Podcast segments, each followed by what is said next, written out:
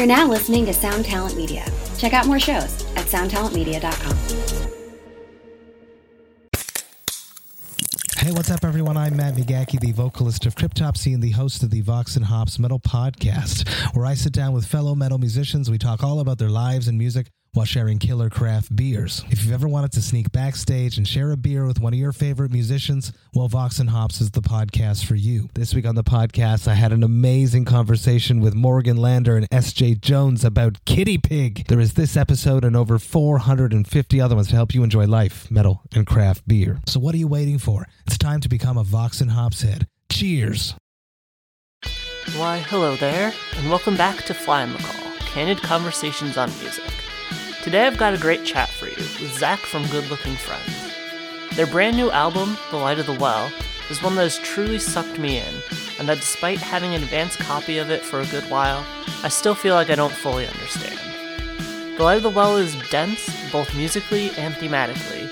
I'm so glad I was able to dive into it with Zach.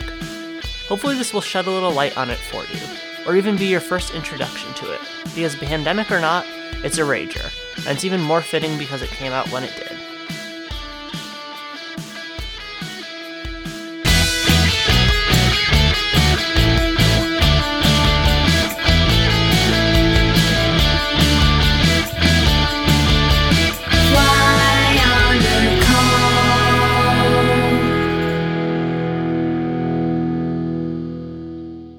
Before I like kind of comment on the album at all, I you like referred to it at one point in our email exchange as like a behemoth, and I'm just curious, like what makes you define it that way?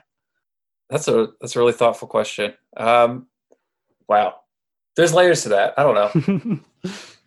I guess I guess at one level, um, this thing took over all of my thoughts for a solid six months uh, of my life. November, I guess it started November I forget if it was November 2018. I guess it must have been November 2018. Um, it was right after I started.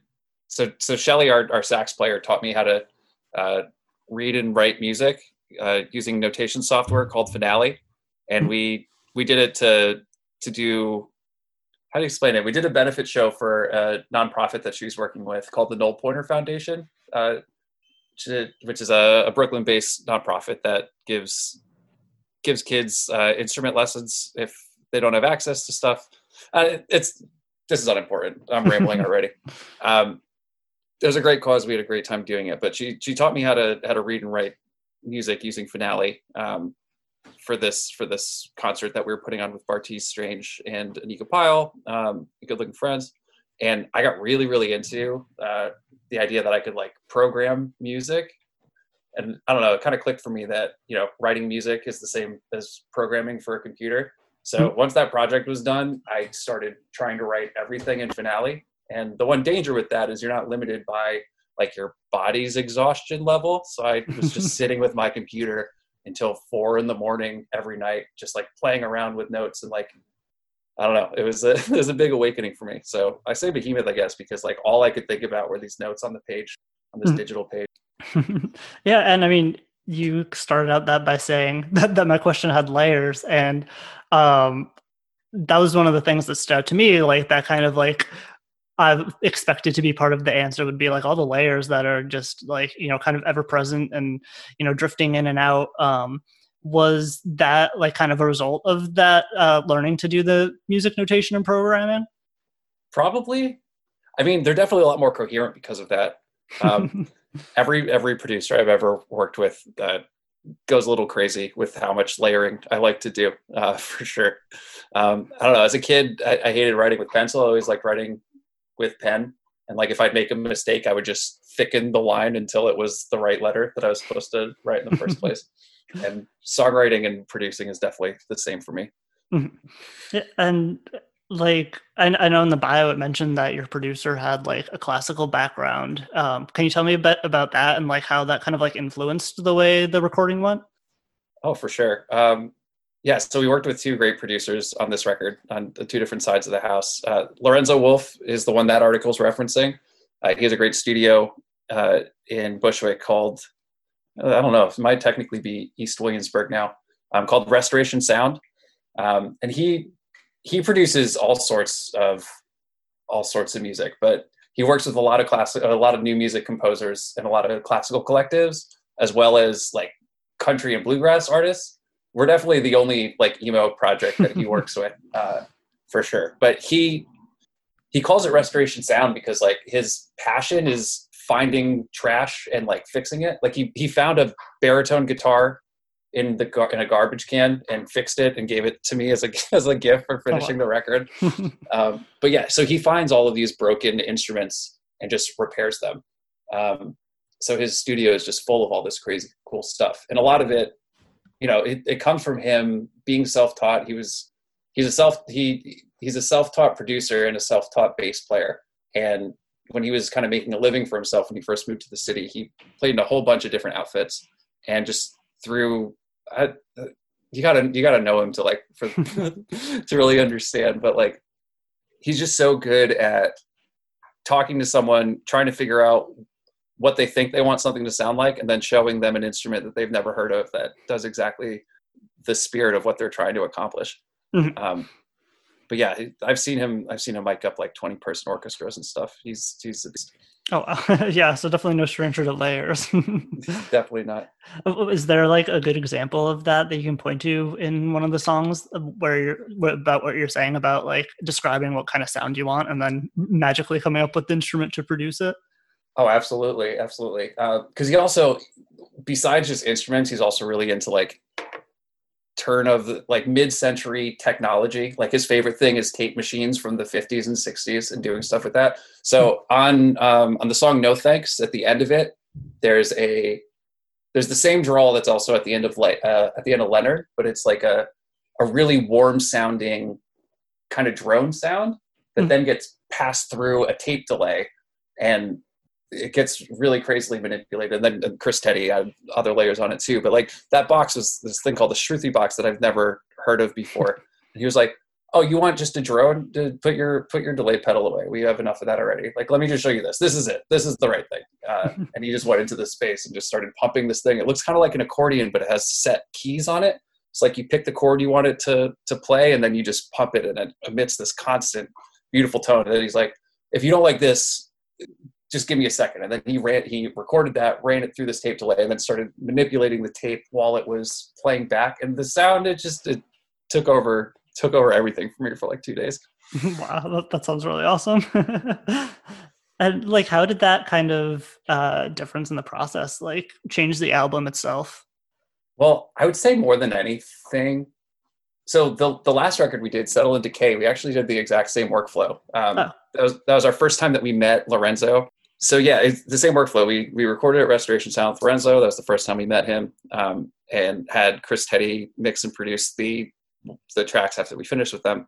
Um, but what was different this time was definitely just like the Lorenzo had, had expanded what he's been working on a lot, um, mm-hmm. and he he's he has now I guess a long term partner who is a classical violinist, and, and she she was pretty integral to it. She's she's playing all the violins mm-hmm. on the on the tracks, and she also comes from like a jamming and new music background. But but more than anything, it was it was having Shelley there. Um, uh, Shelley Washington, who's our baritone sax player, keyboard player, singer, um, who is a big deal new music composer. She's amazing. Uh, and also way too way too famous to be a part of our band.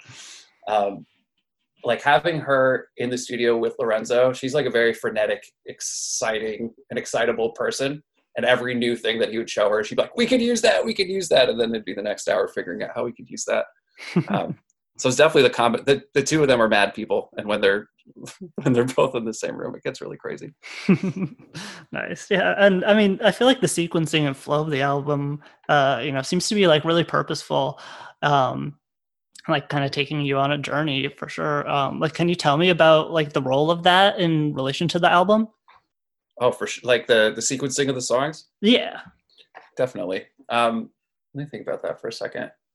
So when I was when I was first writing this, when I was when I was like not sleeping and just spending all day in finale, I was I was going back through like a bunch of like rootsy stuff that that like was a big influence on me and the way that I perceive music. Like when I was a kid, I loved musical theater, so I was like thinking a lot about Les Mis.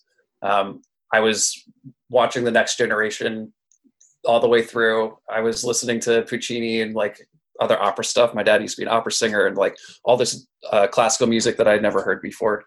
And I wanted to do I wanted to do like the songs from the Black Hole Weezer record that never got made, which was like him the the album that became Pinkerton. I don't know if if you're familiar with it.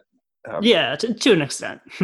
cool. Yeah, like I, I love the idea that like Rivers Cuomo tried to do a rock opera and he gave up, and instead it was Pinkerton, which is their best album. But I was like, I'm going to do it. I'm going to make a rock opera. It's going to be great.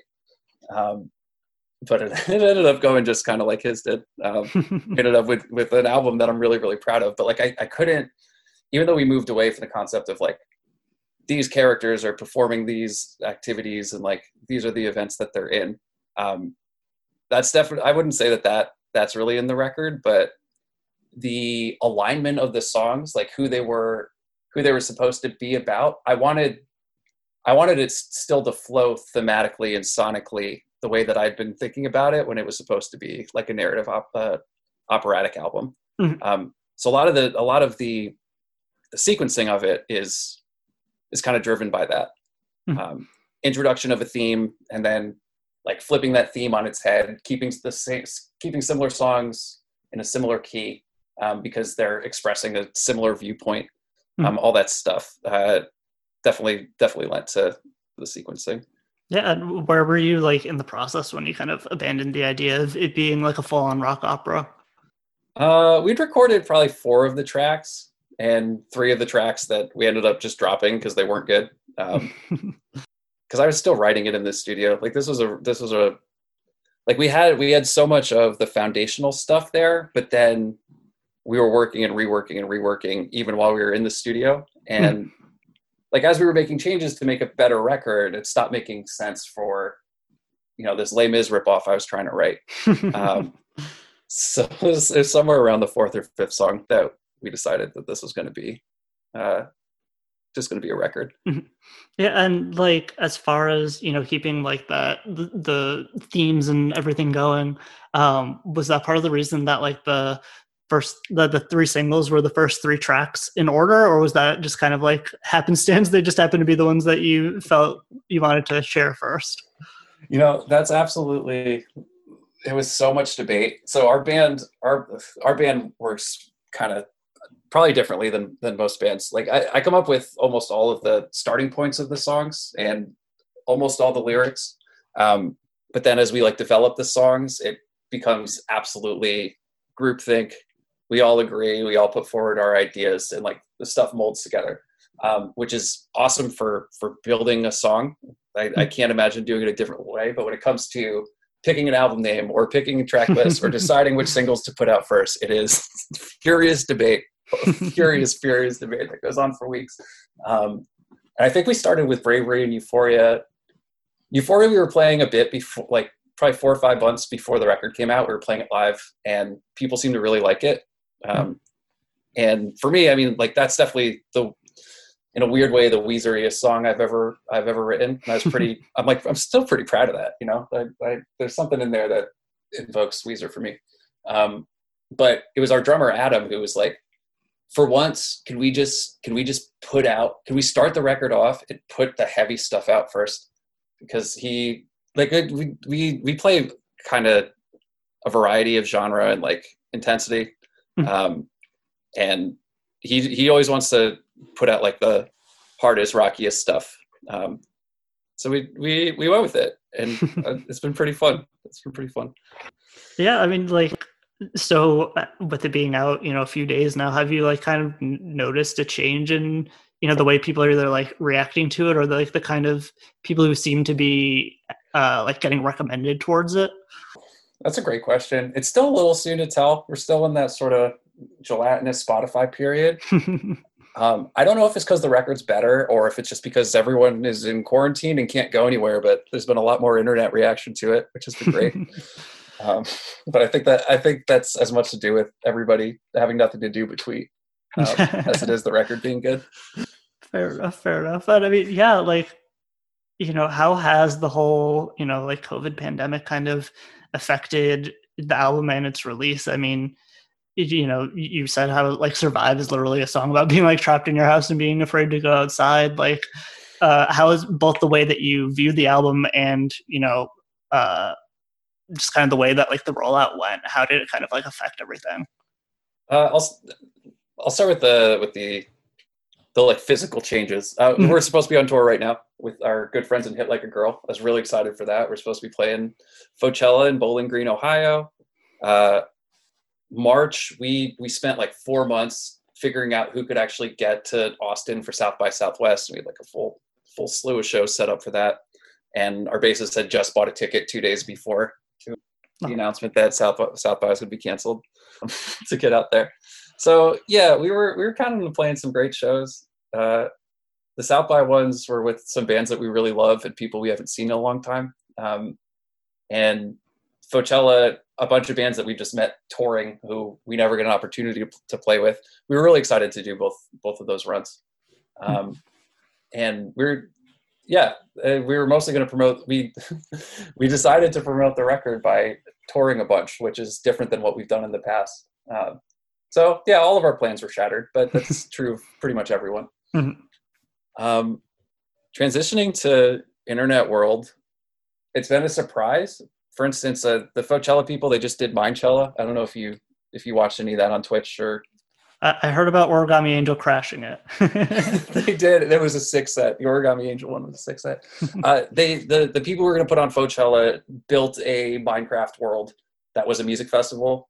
Um, it was like music festival grounds, but Minecrafted up. So there's like mountains and stuff you can climb on. But they recreated that the house that they started booking shows at called the Summit Shack. Mhm. So this is, they're this is like the mainstay of Bowling Green for for them. Like they book shows there if they're house show size. It's like they recreated their own house and put the show on anyway. And everybody was so positive and so excited to be doing something, even if they were just sitting at home and so like responsive to new music. And it still felt like communities. Like I, I don't know, stuff like that has been really surprising and uplifting to me because it's it's easy to like I live in New York. It's it's easy to like look outside and see no one on the streets and feel like I don't know you're a leftover from that Mhm. show, I guess. um, but I, I don't know. I, I used to hate Twitter, and now it's like really nice to know that people are still trying to remain positive and they're keeping the community going despite not being able to, you know, reap most of the benefits of the community togetherness and empathy. The empathy can still live even in, in the internet toilet. Um, sure. Yeah. But your other question, how do I? Pre- yeah, I don't know. the The record was supposed to be about societal collapse, uh, and now there seems to be something close to a societal collapse. I'm freaking out a little bit. Yeah, for sure. Fair enough. I mean, like, do you feel like there was kind of like something that you were grabbing from in the air for the inspiration, or like, how do you kind of like uh mentally kind of like explain it to yourself? Uh, I mean, that's a that's a good question. It depends how funny I feel. You know, like if I if I want to go full pretend to be a shaman, you know, there's a lot of there's a lot of fun conspiracy theories I can form. But I mean, the reality is, I uh, I've had I've like I've been in pretty poor health my whole life. Um, I've had a a couple of pretty serious like brush-ins with with with illness and with hospitalization and surgeries and stuff. So like a lot of a lot of my music and a lot of like the angst that goes into it because it's emo music after all. Like it comes from this place of of physical non-well-being and like fear of institutions. Like they're trying to help, but you know they put you on pills for the rest of your life. That kind of stuff. So like I was I'm always writing about those themes anyway. So it's probably just coincidence. Uh, and I don't know. There's the most of what I keep reading and the most valuable conversations I'm having about the pandemic are about how it's not the it's not COVID that's the problem. It's the the weakening of late stage capitalism Mhm. that's always been the problem. And it's just exposing those issues in a clear, magnified light. And like that's what that's what I was writing about. So so do you feel like the reactions that the early reactions that people are having do, do you think they're like different than they would have been otherwise You know, that's a great question, and I have no way. I have no way of knowing. Um, our our good friends, our good friends, Stay Inside, put out an album a week before us, and it's amazing, and everyone should listen to it.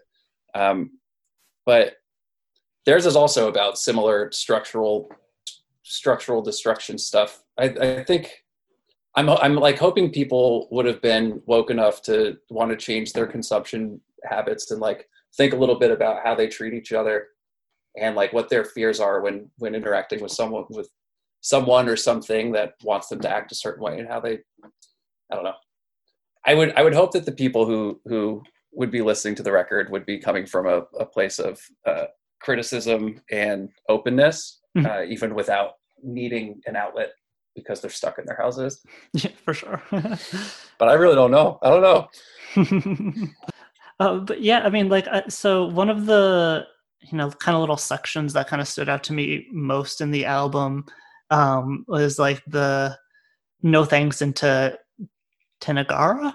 I don't, I don't know how you Tanagra, Tanagra, close Nagra? Okay. Um, yeah, like I feel like the kind of like you mentioned like the droning sound and even like the kind of like lyrical droning of like the so human to fear you at the end of no thanks kind of going into that like almost seven minute like instrumental um, piece is something that like really stood out to me it's, and something that i feel like you don't typically kind of hear on like a emo branded record um, like can you tell me about like how like composing that and kind of like how its space in the record and where you see how it fits Oh, absolutely. Um, yeah, a little bit, a little bit of background. No thanks is a song that I I started writing when I was in college, which Lord, like ten years ago.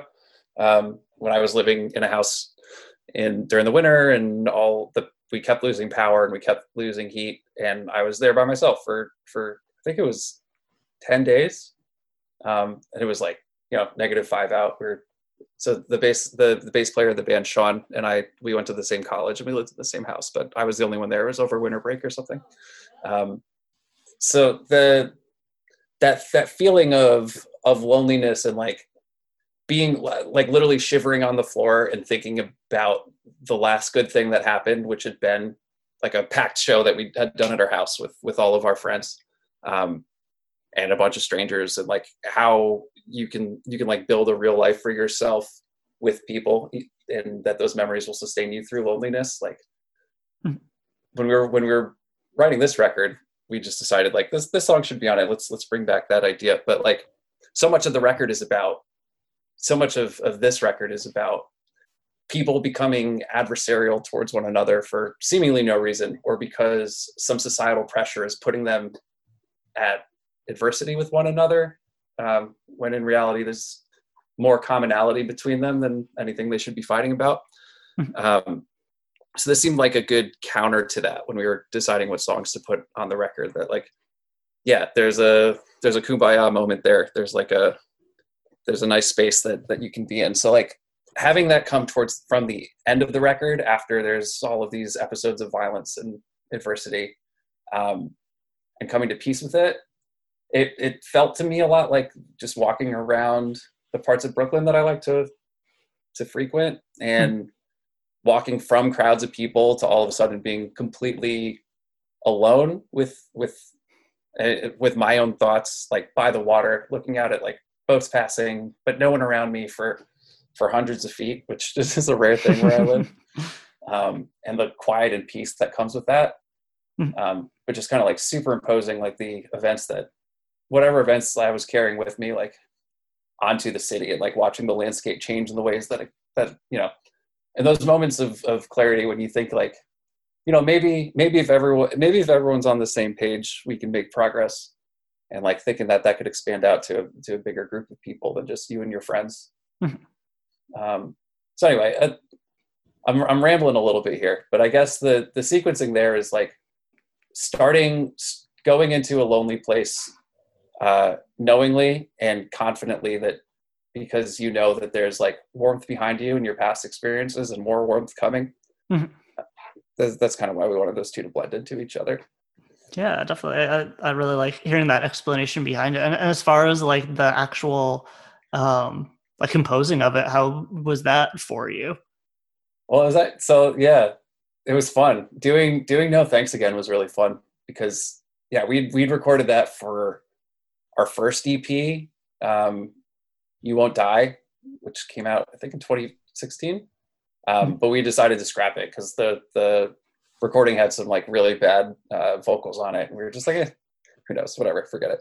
But like that compared to Tanagra, which was a song I completely wrote in um, in finale, like I think I played the lick on guitar and then was like, oh, I wonder let's try let's try trying to finish the song. Like, let's try writing the whole song in in finale. So like taking a song that we really had just jammed on eight years ago, and then again four years ago, and then again uh, one year ago, uh, right next to the song that like Tanagra, like seven and a half minutes, like you said, like so it was seven. It was seven and a half minutes of fourteen instruments and like figuring out what a quarter note versus a dotted eighth note is. um, that was that was that song was kind of the one that like really made me feel that I could put good stuff out just using just using notation software. Because all the all the rest of it was still like yeah when i play this live don't play it like that. I just don't know what else to do here because i'm limited by my knowledge of music. Um, that one was the first one where i was like no every i can think of every element i want and like recreate it in this program. Mhm. um, Yeah, and like going off of that, like how have since you started writing that way, how have like the live shows uh changed in any way? uh well in the end there are only four of us so it's a it's taking taking way too much it ends up being the same process actually which is pretty funny the live shows haven't really changed at all um, gotcha. which honestly I like. Uh, my dream is still to perform this with 20 people, but definitely nowhere near that. 20 people can't even gather in one house anymore. So yeah. Oh God. Maybe someday. Maybe someday. yeah, but you know, it's actually it's one of my favorite things to do. Like we this like this is our second record, and we did two EPs before this. And Sean Adam and I have been playing music together for like a really long time. Um, and going for the pie in the sky best thing that we can make sound on wax and then figuring out how to recreate some of that live and like some of the dynamic of it live with just for a while three people four people now um is really fun Mhm. it's hard work but it's it's fun yeah. And so, what is that process like for you? Just kind of like jamming it out, or what? uh we definitely we definitely jam it out we'll take a section and we'll like slow it down to like half its bpm or then speed it up um sean is a is a huge pedal geek he knows everything about pedals so like we'll stop and just like say well what what tone do we really want there to, to recreate the violin or to to simulate the space that the horns would have taken up? And we play with pedals for an hour and then we just do a random post rock jam and then we come back to the song. And you know part by part what's this one missing? What does this one need? Until we lock it in. Um, and it ends up teaching us kind of like when when i write like i said before i i you, well like i layer a lot of things. Mhm. um, and sometimes one instrument will like start a melody and another instrument will finish it so like picking out which of the melodies are most important and which of the atmosphere uh, can stand in for missing instruments that kind of stuff it's fun Yeah, for sure. That sounds like it. Um, and like another one of the kind of standout ones for me was Lawman, where it kind of like starts with like the kind of bright instrumental intro, and then kind of you know starts with these very like dark lines. Um, what can you tell me about that song? Oof. Uh, yeah, that song. It's about it, it's it's about it's about the kind of person that seeks power because they like lording things over people. Uh, the character in that is is a cop. Um, what's there to say about it? I love I love video games. I'm a big nerd. I love Mega Man. Um, and I started that one just like just jamming by myself on a loop pedal and like started going over it. I'm like, what's the most like aggressive? What's the most macho BS aggressive thing I could do? um, and that turned into like a really introspective kind of composition of, you know, what kind of people have made me feel threatened my whole life, uh, and trying to write a song about them and what I think they must be thinking to exist the way that they do. Mhm. Um, and yeah, then putting it into finale and then having a really fun time like that. So there's a loop that, that goes through the whole song consistently. Um, and random bars will cut out so that the rest of the music sits at a different part of the loop cycle. So it's kind of like constantly turning over on itself and going in and out of key. Mhm. Um, and like doing that, doing that math was really fun.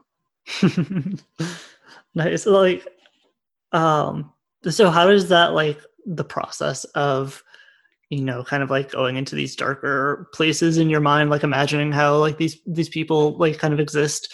How does that and like with the kind of cognitive cognitive dissonance of you know having a lot of fun like making the music? How does that how did that kind of like affect or change like your perspective? so yeah I, I think a lot of this record is about is about cognitive dissonance and double think. Like, and, and a lot of times I would be really uncomfortable uh, and like really sad, like really sad while writing some of these things. But trying to trying to map how like my sadness is very reflective of of my happiness or how my comfort is also is the opposite of my discomfort so they share they share tone it's two sides of the same coin um, and the way the ways that you could like show both of them in a song um, yeah in a lot of ways it it there's like a constant flow of emotion for sure um, mm-hmm. Like that's like that song tanagra that we were talking about before like the it changes key a couple times and you don't necessarily know that it's changing key because the melody shared between both keys it works over both, but it, it has a different modal quality to it.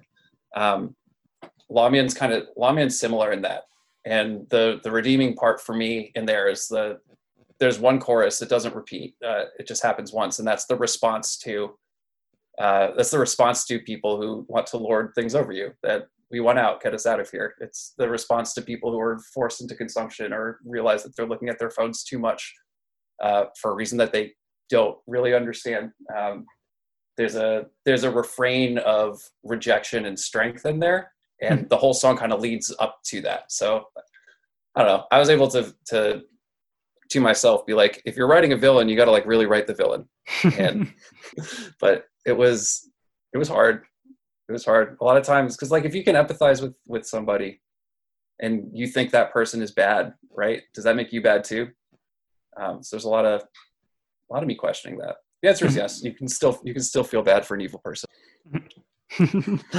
uh, and I mean, another one that like really stood out to me um, was "Multiply," which was you know one of the singles as well. Like, can you tell me about that song? How that one came together?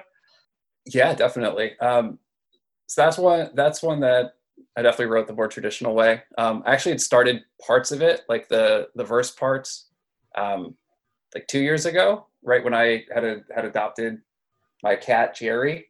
Um, not really adopt. She kind of just forced herself into my apartment and has been living there ever since.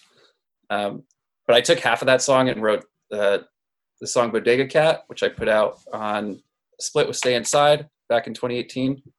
Um, so I had this other half of the song that I really liked. So I took that jam and like started playing with it again. Um, I was really influenced by our friends Concrete Concrete, who I don't even know how to describe them. It's like post math post grad math. um, really beautiful, uh, mostly vocalist music. They're incredible musicians and great to see live. Um, and they definitely have like jazzy elements to them. I was like, let's let's do a let's do a jazzy punk song. Um, so I started from there, and that one is that one's like pretty much rooted in in reality. It's like a love song, um, and again another another love song to to DIY. it's like that's that's pretty much the big theme. Uh, corporations and mean people want to tell you what to do, but you can find a community and feel safe and express yourself. So that song's that song's mostly about that. I don't know. Sometimes feeling like an outsider everywhere, um, no matter where you go. Yeah, for sure. Yeah, and you mentioned the like split with Stay Inside, which I know was like you know, kind of more of a collaboration than like a straight, you know, typical split where it's like some songs from one band, some songs from another. Um, and I know you also did like the Choose Your Own Adventure text game along with the release of Settle in Decay.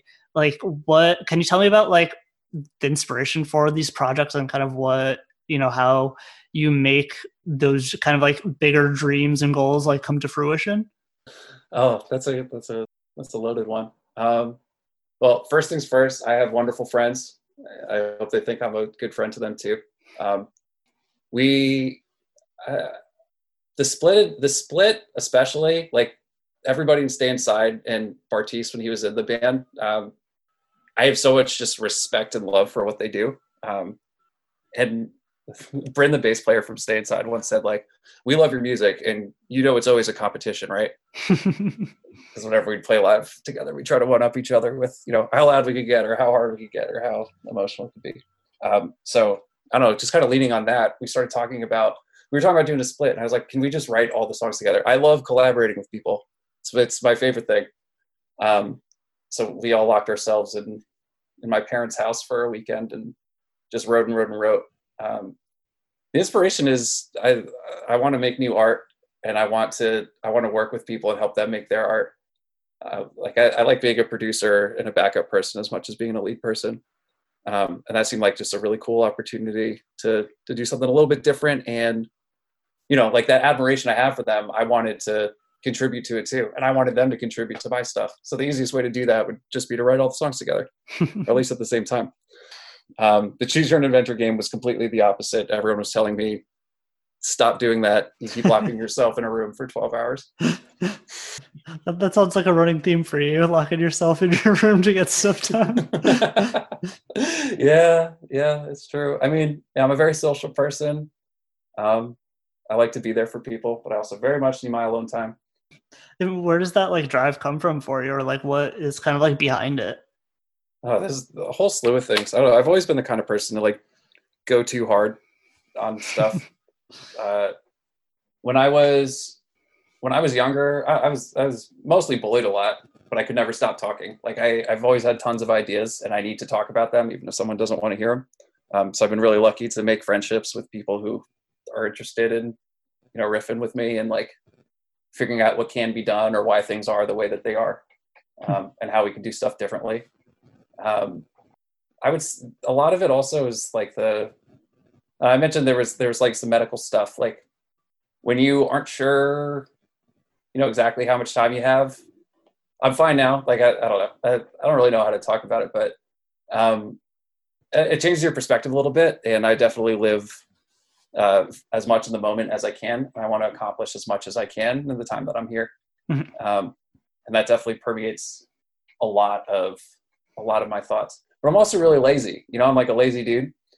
um, I like to just I like to think about stuff a lot. So I don't know. I have these periods of extreme activity and then these periods of long reflection, with lots of walking around and being silent. Um, you know, always good to have a good mix like that for sure. I feel like I'm kind of the same way. hmm. Yeah, and, well, that's good. yes, you're not you're not alone in this. oh, thank you, thank you, thank you. and you know, I always like to um, wrap up by kind of asking for either you know a piece of advice or kind of like something you've been you know thinking about or contemplating lately, um, either about music or life in general. You know, I feel like we hit on a lot of good stuff, but if there's any kind of like parting thoughts that you have, yeah. Uh, don't don't let good. No, this is so cheesy. This is mega cheese Swiss right here, but. uh don't let good be the enemy of great. If you have an idea, try it out. Show it to people that that you like, uh, and accept criticism and try to make it a little bit better. But I, too many too many times mean for me and for people I know, they get too caught up in like I don't want to put in the effort because it's a lot of work and I don't know if it'll even be good at the end. Just do a bad version of it then. see if see if the activity itself is illuminating to you in any way. For sure, yeah. And I mean, there's always time to improve it later on down the line. Exactly. awesome. Yeah. And was there anything that like I haven't hit on that you've been really itching to get out there about the record? I'm proud of this. Uh, that's hard for me to say. Uh, I, I have a hard time like, you know, accepting that that something I've I've done has merit. But I think this one, I think this record does. It it we set out with like way too high expectations for it, and I think we I think we met almost all the goals we set out to hit, and I'm I'm really proud of it, and I'm so thankful for the people I've gotten to work with on this. Mm-hmm. Work on this with, work together with to create. You know what I mean? Dang, that one went pretty deep, but I still somehow feel like we hardly scratched the surface. Either way, it was a lot of fun, and I hope you enjoyed this experience. Thanks again to Zach for taking the time to talk, and be sure to give The Light of the Well by Good Looking Friends a few spins when you have the chance. It really is a wonderful record to just sit and be present with. A special thank you, as always, to The Alternative for helping to promote the show, Kailynn West of Tiny Stills for the theme song, and Michaela Jane Palermo for the artwork.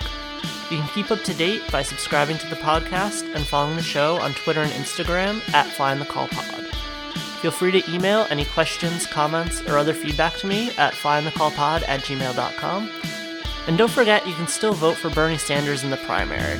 Now's a great time to start researching and finding your own progressives this year before the local elections. Much love. Fly on